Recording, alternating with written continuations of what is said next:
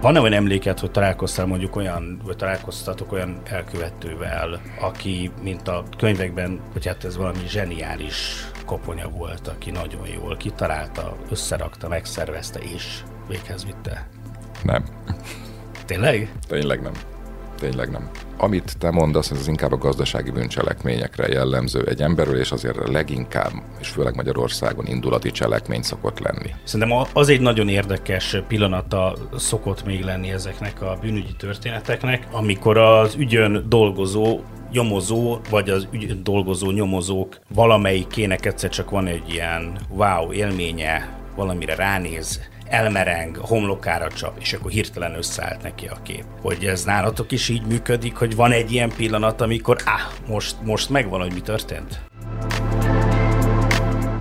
Sziasztok, ez itt a 444. oldalén, Fóris Mátyás vagyok, és ma két olyan krimiíró lesz a vendégem, akik egykor rendőrségi nyomozók voltak. Bihari Péter, szervusz! Szervusz, és, mindenkit! És itt van Réti László a stúdióban, szervusz. Szia, és üdvözlöm én is a hallgatókat. És akkor kezdjük azonnal azzal, Péter, légy szíves legyél az első, hogy milyen beosztásban, hol dolgoztál a rendőrség kötelékén belül, és aztán hogy lett ebből egy krimi írói pálya? Én Zuglóban dolgoztam bűnügyön, illetve Szentendrei rendőrkapitányságon dolgoztam bűnügyön. Annyiból volt köze az írásnak a, a rendőrséghez, hogy az ott szerzett tapasztalataim, illetve nevezük kalandoknak, azok ihlették meg az első könyvemet. Tehát maximum ilyen szinten. László, nálad mi volt a karrier?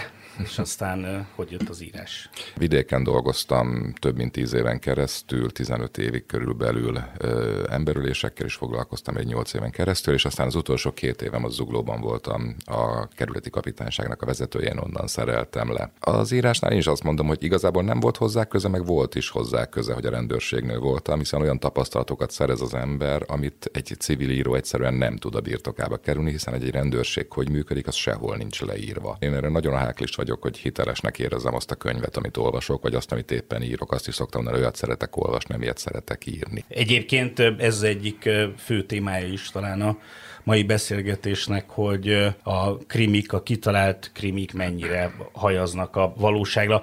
Hogyha egy valódi magyar bűnügyi nyomozásról beszélünk, adott esetben legyen szó gyilkosságról, akkor hogyan történik maga a folyamat? Szóval, hogy van egy nyomozó, aki ezt viszi, és akkor tényleg ott, ahogy a magányos hősökkel találkozunk rendszerint ezekben a krimikben, hogy ez bármilyen értelme reális-e például, hogy visszaköszön a valóságban. Tehát hogy néz ki maga az egész folyamat? Igen, én dolgoztam azért ilyen ügyekben. Amikor van egy helyszínünk, van egy életellenes helyszín, akkor kimegy egy szemlebizottság. Elindul az adatgyűjtés. Ilyenkor azért általában, főleg, hogy a klasszikus ismeretlenes emberülésről beszélünk, tehát nem tudjuk, hogy ki az elkövető. Zárójában megegyezni, hogy Magyarországon azért 10-ből 8 esetben ott van az elkövető, ahol test mellett, hiszen valamelyik rokon barát ismerős lesz az. Tehát amikor elindul az adatgyűjtés, akkor az egy csapatmunka. De ez kb. az első 48-72 óra szokott lenni, utána egy előadóhoz kerül, de azért azt nem szabad elfelejteni, hogy bármelyik magyar nyomozónak legalább 20-50 akta van még a szekrényében ezen az egyen kívül. Tehát az teljesen életszerűtlen, hogy napokig csak ebben az egy ügyben rohangászik valaki. Tudok most is olyat, ahol felderítetlen maradt az emberről, és most már legalább 10-12 éve történt, viszont ugyanúgy tudjuk, hogy ki az elkövető, csak nem lehetett bizonyítani. Ezeket nyilván lezárják, megszüntetik a nyomozást egy idő után, de ez nem azt jelenti, hogy ha valami új fölmerül, akkor ne szednék elő újra. Van-e olyan emléket, hogy találkoztál mondjuk olyan, vagy találkoztatok olyan elkövetővel, aki, mint a könyvekben, hogy hát ez valami zseniális koponya volt, aki nagyon jól kitalálta, összerakta, megszervezte és véghez vitte? Nem. Tényleg? Tényleg nem. Tényleg nem amit te mondasz, ez inkább a gazdasági bűncselekményekre jellemző egy emberről, és azért leginkább, és főleg Magyarországon indulati cselekmény szokott lenni. Én nyomoztam, olyat voltam helyszíni bizottságvezető olyannál, ahol ott volt az elkövető a holttest mellett, együtt ittak egész nap, és azon vesztek össze, hogy nem akart vele még egy fröccsöt inni, és hát nem akarta megölni, ő csak combon akarta szúrni a bicskával, hogy kicsit megijessze, csak hát ott van egy két centi vastag verőér, és egy perc alatt elvérzett az illető. Ezek indulatvezérelt cselekmények jellemzően.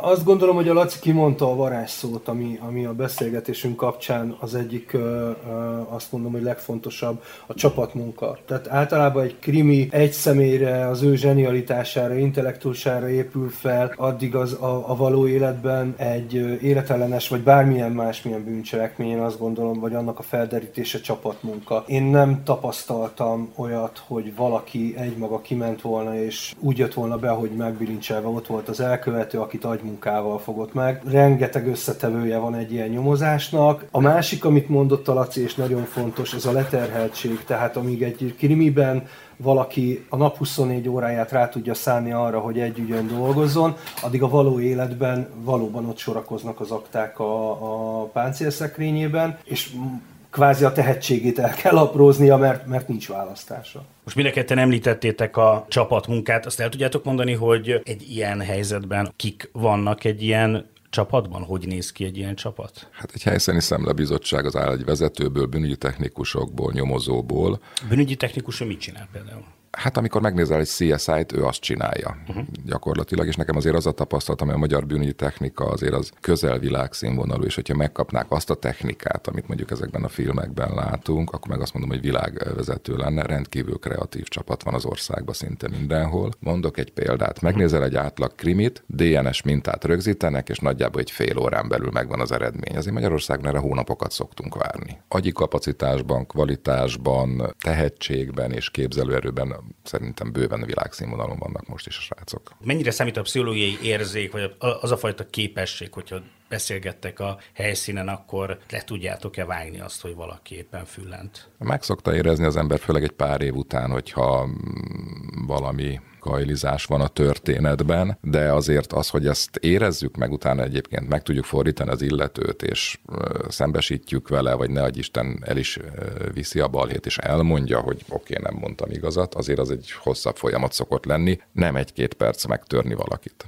És hogyha hosszabb ideig tart egy nyomozás, akkor ki tud alakulni adott esetben a, a nyomozásban résztvevő rendőrök, és azok között, akik tanúk, gyanúsítottak, nem tudom, tehát akik az adott esetben többször is visszajártok, hogyha kell, valami olyan személyes nexus, ami egyébként a krimi irodalomban tulajdonképpen mindennapos? Nem, nem sűrűn tapasztaltam. Azért azt tudni kell, hogy főleg egy emberölésekkel foglalkozó nyomozó az életének a legrosszabb napján találkozik mindenkivel. Én nem hiszek abban, hogy nekünk meg kell élni mindenkinek a, az akkori személyes tragédiáját, mert akkor belebolondulnánk.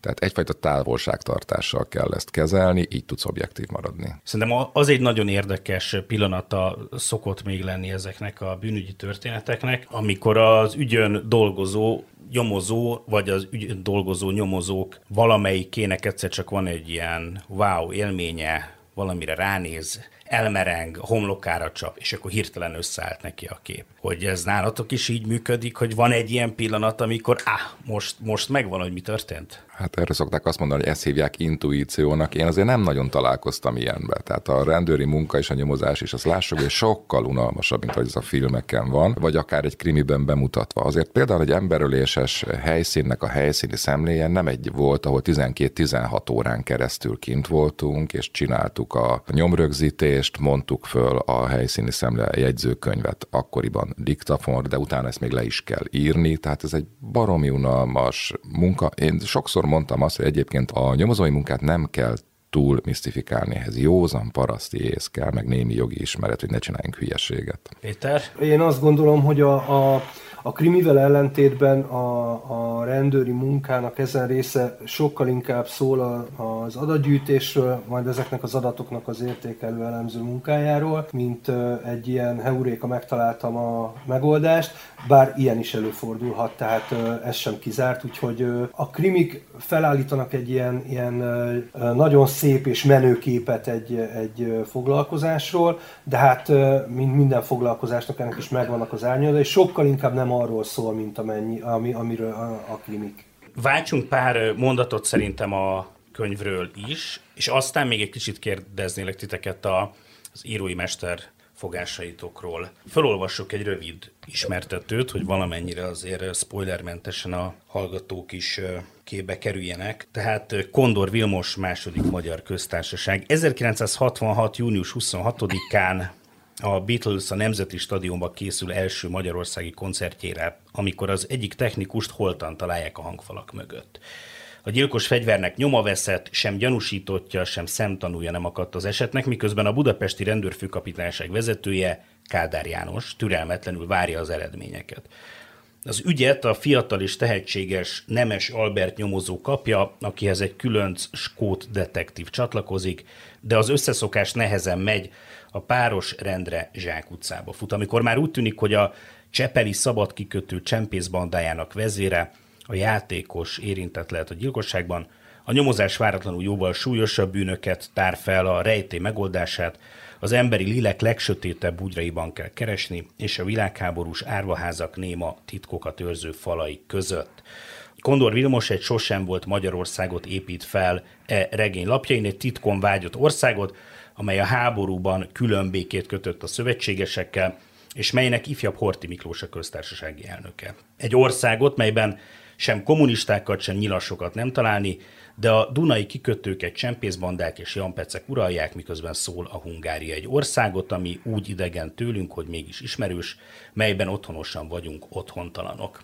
És azért azt szeretném persze hozzátenni, hogy amikor most arról beszélünk, hogy hol találkozik a képzelet és a valóság a krimi műfajában, akkor ez természetesen nem arról szól, hogy most lehúz, lehúzzuk azokat, akik képzeletből írnak bármit. Egyszerűen szerintem érdekes ezeket összevetni és ezekre rámutatni.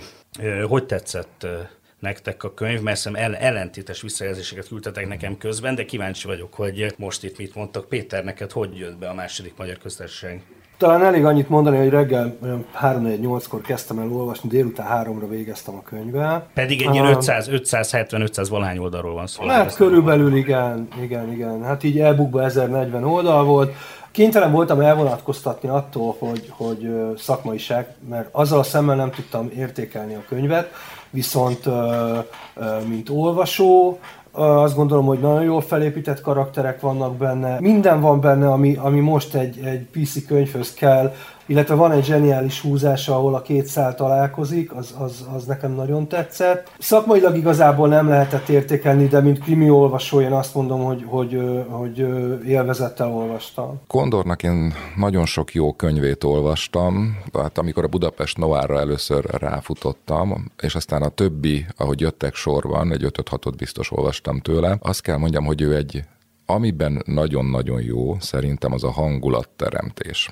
Nekem a Budapest Noir is és a 20-as, 30-as, 40-es években játszódó könyve is ezért tetszettek, mert egy olyan hangulatot hozott az olvasó köré, hogy bele tudtál helyezkedni abba a világba és én is írtam történelmi krimit, pontosan tudom, hogy ez mennyire nehéz megteremteni, és egyébként mekkora utána járást igényel. Ez a könyv is hoz egy atmoszférát, és ez mindenképpen a javára írható. Kerestem pár olyan részt, a, amivel talán nem lövünk le semmit, de már csak azért is érdekes ez a rész, mert hogy ugye ebben a világban Kádár János a budapesti rendőrfőkapitány, és amikor oda megy ez a Nemes Albert nyomozó helyszínre, akkor utána felhívja a Kádárt, vagy összeköti keresik őket telefonon, hiszen a Beatles közben ott vár arra, hogy elkezdhesse a koncertet, és rajongók tízezrei tülekednek ott a Népstadion előtt, és van köztük egy beszélgetés, amiből egy részletet szeretnék felolvasni. Azt mondja, kicsivel korábbra vártam. Mi a baj, főfelügyelő, lassulunk, lassulunk, mondta Kádár, mint oly gyakran. Most sem voltam képes eldönteni, hogy csak cukkol, vagy éppen leteremt a lábamról. Főkapitány úr, a koncertet le kell mondani, mondtam. Pár másodpercnyi szünet, majd Kádár higgadtan közölte, nem, nem kell lemondani. De hát a helyszín, a nyomok, a biztosítás, az áldozat, válaszoltam bosszúsan. Na ide figyeljen, nemes, folytatta Kádár. Ez a koncert meg lesz tartva. Maga meg szépen nyomozni fog. Látta maga, mit művelnek a lányok az együttes koncertjén? Üvöltenek, sikítanak, kivetkőznek mindenféle mi voltukból, olyan hangosan üvöltenek, hogy a zenét sem hallják, pedig azért mennek. És Kelder így folytatta, és teszik mindezt akkor, amikor az együttes játszik, mármint a színpadon vannak, és pengetik a gitárjaikat. Maga szerint mit tenne az a 80 ezer honfiú és honlány, hogyha ez az együttes nem lépne fel a színpadon? És ezzel indokolja ugye Kádár, hogy már pedig a koncertet meg kell tartani, akár mennyire is hátráltatja ez mondjuk a nyomozói munkát. Ugye ez egy ilyen tipikus úgynevezett, vagy hogy szokták mondani, hogy leszólás föntről, hogy már pedig most mi van. Nyomozásban, vagy a rendőri munkában mennyire jellemző az, hogy föntről leszólnak? Szerintem van egy elképzelés, ez milyen gyakran történik, de nagyon kíváncsi vagyok, hogy mit mondtok, hogy Ez hogy néz ki? Nekem nyomozásomba soha nem szóltak bele, rendőri munkába viszont igen, voltam ilyennek én is tanúja. Ilyenkor az ember azért azt kell, hogy mondjam, hogy mérlegelni kell, hogy mi az, ami még szakmailag vállalható, de nyilván felfelé is meg szeretnénk felelni. Azért azt ilyenkor jó, hogyha az ember tisztában van vele, hogyha föntről ö, leszólnak, ennek nem lesz nyoma. Tehát ha utóbb bármilyen gebasz van a történetből, akkor az fogja elvinni a balhét, aki ezt végrehajtotta. Úgyhogy ö, ilyen szituációból kimozogni, na ahhoz azért kell ész. És születhet olyan döntés, hogy azt mondod, hogy nem? Amikor az ember azt nézi, hogy ha most nagy hülyeséget csinálok, és lehet, hogy három év múlva engem fognak ezért lecsukni, akkor szerintem igen. Nekem szerencsém volt, mert többségében olyan vezetőim voltak, olyan parancsnokaim voltak, akik mint egy pajzs hárították el ezeket a leszólásokat. Volt, amiről később tudtam meg, akár hetek múlva, hogy volt egy ilyen leszólás, de hozzá már nem jutott el. Tehát ez, ez, egy, ez egy teljesen működő dolog, ez, ez, ez, ez mindig és mindenhol van, és én azt gondolom, hogy lesz is attól függ, hogy kinek szólnak le, és hogy az mennyire vállalja azt, hogy elviszi a balhét, vagy nem, ahogy a Laci mondta. Itt egy szoba átkutatás zajlik, azt mondja, ha padlószőnyeg lett volna, akkor azt feltépjük. Ha álmennyezet lett volna, akkor azt lebontjuk. Kihúztuk az összes fiókot, semmit nem találtunk az aljára ragasztva. Felfordítottuk a rugós ágybetétet. Se benne, se alatta nem volt semmi. Beresford összes ruháját az ágyra szórtuk, és egyenként átnéztük néhány használt zsebkendőt, zseb sarkába ragadt rágógumit és gyűrött gyufás katuját leszámítva semmi. Az egyetlen személyes tárgy az éjjeli szekrényen fekvő könyv volt, amelyet McLeod gyanakodva lapozott.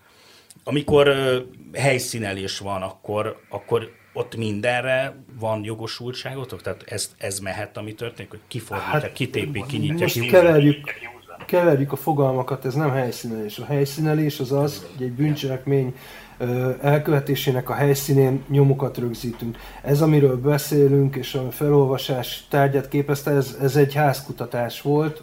Megvannak annak is a szabályai, hogy honnan kezdjük, hol fejezzük be, és mit keresünk. E, igen, ezzel egészíteném ki, hogy nagyon fontos az, hogy mit keresünk. Tehát, hogyha egy SD kártyát keresünk, akkor akár leszedem a tapétát is, hogyha úgy gondolom, hogy mögötte el lehet rejteni. De ha mondjuk autó alkatrészeket loptak, akkor nyilvánvalóan annak van egy dimenziója, tehát ott fogom keresni, ahol az eleve elfér. Úgyhogy nem ezek a házkutatások vagy átvizsgálások, ezek soha nem egyformák.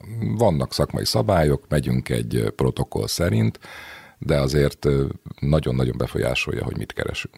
Tudtok esetleg említeni egy olyan példát, amik úgy megmaradt bennetek, hogy valamit, vagy annyira különleges helyen találtatok meg, vagy úgy került elő, vagy valami nagyon jó húzás volt valamelyikötök részről, hogy eszetekbe jutott, hogy hol lenne érdemes megnézni. Talán egy SD kártyát tudnék pont fölhozni, ezt egy porcelán kutyának a belsejébe ragasztották egy rágógumival, és hozzá kell tenni, hogy nem mi voltunk az okosak, hanem egyszerűen az egyik kollega leverte és összetört, és így lett meg, tehát teljesen véletlenül.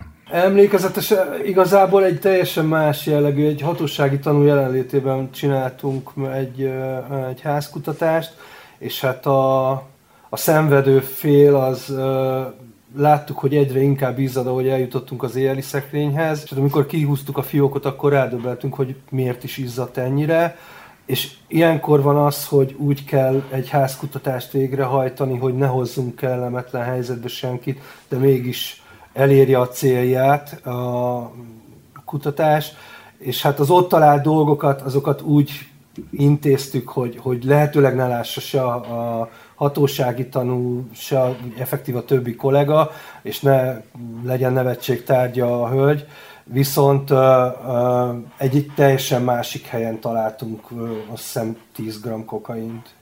Viszont ilyenkor folytatni kell, tehát ezeket a területeket ugyanúgy át kell vizsgálni. Nekem azért az a személyes tapasztalatom, hogy amikor engem megvezettek, átvertek, az mindig akkor volt, amikor én nagyon empatikus akartam lenni, és megértettem erre mindig ráfáztam. Konkrét példa, ne ébresszük föl a kisgyereket, mert most nagy nehezen sikerült elaltatni, mert már napok óta lázas volt. Természetesen a gyerek matraca alapul került elő utóba a cucc, és nem mi találtuk meg, hanem két héttel később azok, akik utánunk jöttek, és megismételték a házkutatást. Félig meddig ehhez kapcsolódik a következő rész. Azt mondja, hogy fél órán keresztül nézegettük Beresford holmiát, tapogattuk a varrásokat, hát ha bevart valamit valahova, szétszettük a cipőjét, hát ha van valami sarkában, vagy a talpában. McLeod még az útlevelet is óvatosan szétbontotta, hát ha talál benne valamit, akármit, mert most már itt tartottunk nagyjából az akárminél. Ez milyen, milyen gyakori az akármi élménye, hogy egymásra néztek, és azt mondjátok, hogy most már, már valami, akármit, csak most már találjunk. Azt szoktuk mondani, hogy az első 72 órában nincs meg a megoldás, akkor onnantól már nagyon hosszú lesz és kuli munka lesz. Nagyjából lesz szokott lenni az a választóvíz, hogy jó, lendületből, rohanásból nem sikerült megoldani, akkor megyünk vissza a kájhához, összepakolunk mindent, elkezdjük elemezni, megnézni, hogy kereszthivatkozások vannak-e abban, amit az egyik nyomozó gyűjtött össze a, a helyszíni szemlével, vagy az orvos szakértői véleménnyel és így tovább keresünk összefüggéseket, újra kimegyünk, újabb tanuk, tehát onnantól az már nyögmenyelős munka. Nekem még egy, egy rész van, amit, és mondom, próbáltam önöket keresni, hogy ne lőjünk le dolgokat, inkább tényleg csak a nyomozói vagy rendőrségi munkához kapcsolódjanak. Az egyik nyomozó társuk vagy kollégájuk, hogy Heltai velünk szemben a szemét forgatta, mert ő ki nem állhatja a babra munkát, és a számos főkapitányi figyelmeztetés ellenére sem tudta megszokni. Régi vágású nyomozó, nyugdíj előtt pár évvel, ő még az olmosbot és a jól irányzott pofonok világában nőtt fel, úgy ismeri a várost, mint dühött pápista a Bibliát, nincs olyan bűnöző, akivel legalább egyszer össze ne hozta volna a sors, és ez az egyetlen oka annak, hogy Kádár tolerálja az aprólékos rendőri munka iránt tanúsított teljes megvetését. Nyilvánvalóan az olmosbot, azt gondolom már nincsen egyáltalán jelen, de azzal is azért gyakran találkozhatunk, hogy van a öntörvényű kemény rendőr, aki és megy a saját feje után, de neki ezt mindig megbocsátják. Ez bármennyire igaz-e, vagy hogy vannak-e ilyen kollégák, tehát ez ugyanúgy előfordul-e ide-haza? Vagy a valóságban inkább úgy kérdezve nem is ide-haza?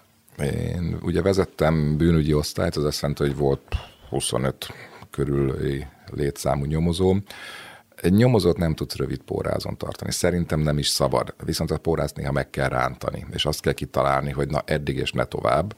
A kreativitását nem ölheted meg, ha, ha, ha viszi a vére, azt én azt gondolom, hogy bizonyos mértékig hagyni kell, de néha, néha meg kell állítani, hogy na akkor most van az, hogy szabályok. És az soha nem jó egy közösségben, hogyha az egyik a faltörőkos bemegy, és ketten-hárman meg utána papíroznak és takarítanak. Tehát ez, ez nem fog tudni hosszú távon működni így. Igen, a habitus.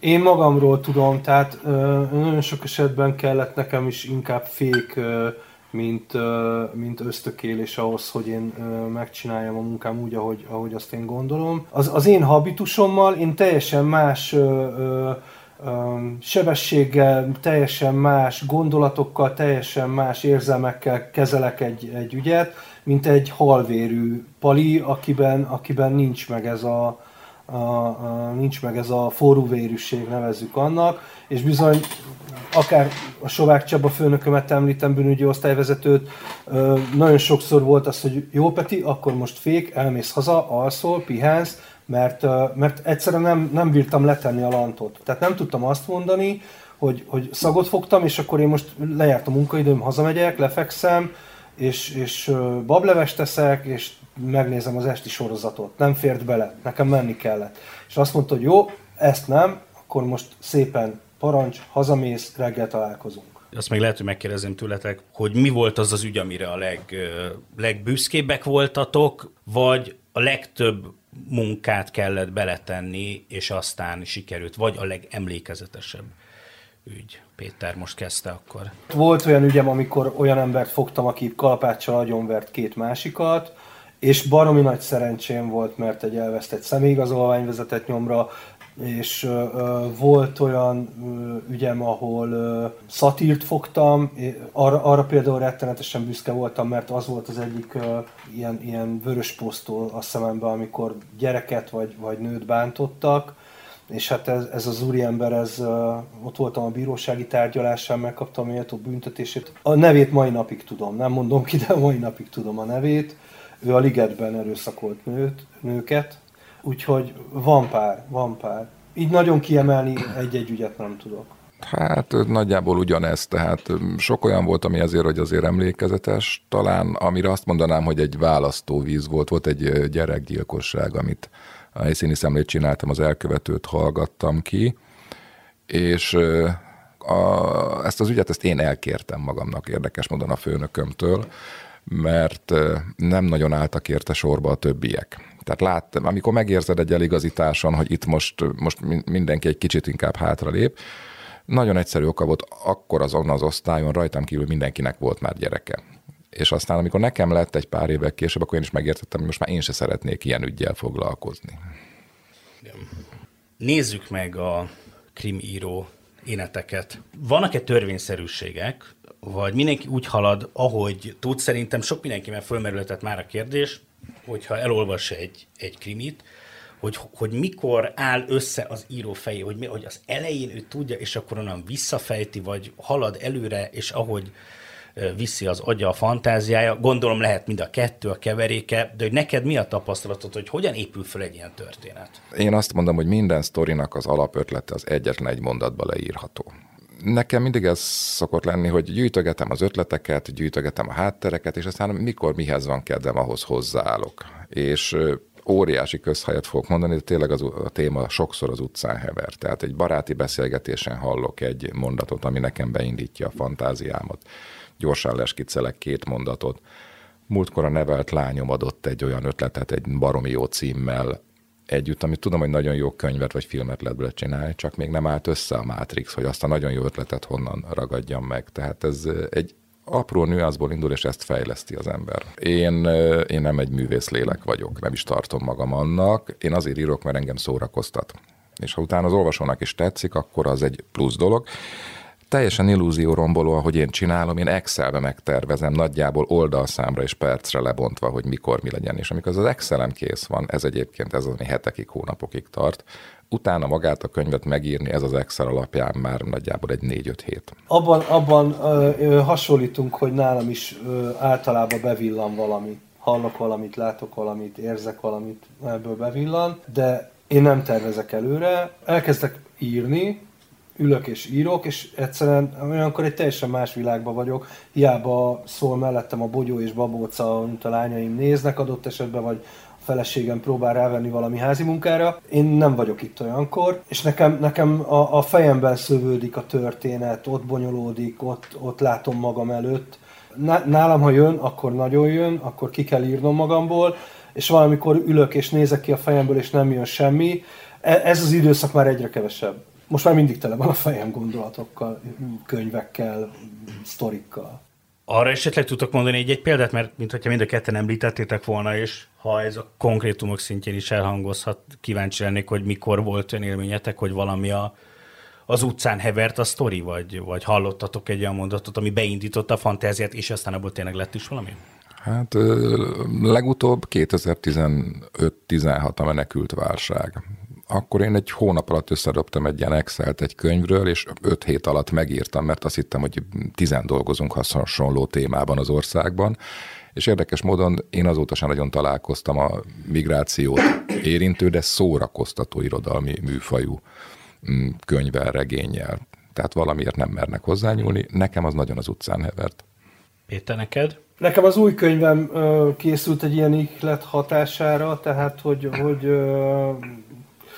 de, de ez baromi hülyen fog hangzani, mert, mert uh, éppen valaki átkozott valakit, és uh, és e, e, e, ez az átok, emiatt az átok miatt ugrott be egy bosszú történet, és azt írtam meg most, és, és abból, abból, tehát akkor, akkor született meg a könyv gondolat, hogy egy ilyen bosszúálló történetet írok, és visszatérve a migrációra, amit a Laci említett, nekem van egy könyvem, a Migránsok az a címe. Annak ellenére, hogy én rettenetesen féltem, hogy ez a cím el fogja riasztani az olvasókat, most ott tartok, hogy egy, darab, egy darabot nem lehet megvásárolni, még antikváriumban sem, és több mint ezer példány lett belőle kinyomva, ez még magánkiadásban jelent meg. Én hozzá mertem nyúlni, és azt hiszem elég jól sikerült. Most jelenleg dolgoztok-e valamin, és hogyha igen, akkor azokról mit lehet tudni? Én 2023-ra már meg vagyok. Egy filmrendezővel és egy forgatókönyvíróval készítettünk egy közös regényt egy filmötletből. 10 parancsolat 2.0 a neve, és a címe a könyvnek. Ez valószínűleg jövő tavasz vége felé fog megjelenni. Ezen felül pedig, amit csinálok, én most inkább áttértem filmekre, forgatókönyvekre, script doktori melókra, inkább most ezzel foglalkozom. Nekem ebben a hónapban jelenik meg a Parabellum című könyvem, ez a sorban a hetedik, és hát elkezdtem írni egy könyvet, aminek a munkacíme az Endrei Szentek. Ez egy szintén zsaru történet lesz. Remélem sikerülni is fog. Réti László és Bihari Péter egykori nyomozók, krimírók, köszönöm szépen, hogy itt voltatok. Köszönjük. Ti pedig a 444. oldal 8. adását hallottátok. Most rövid szünetet tartunk, de pár hét múlva újra jelentkezünk. Én Fóris Mátyás voltam. Sziasztok!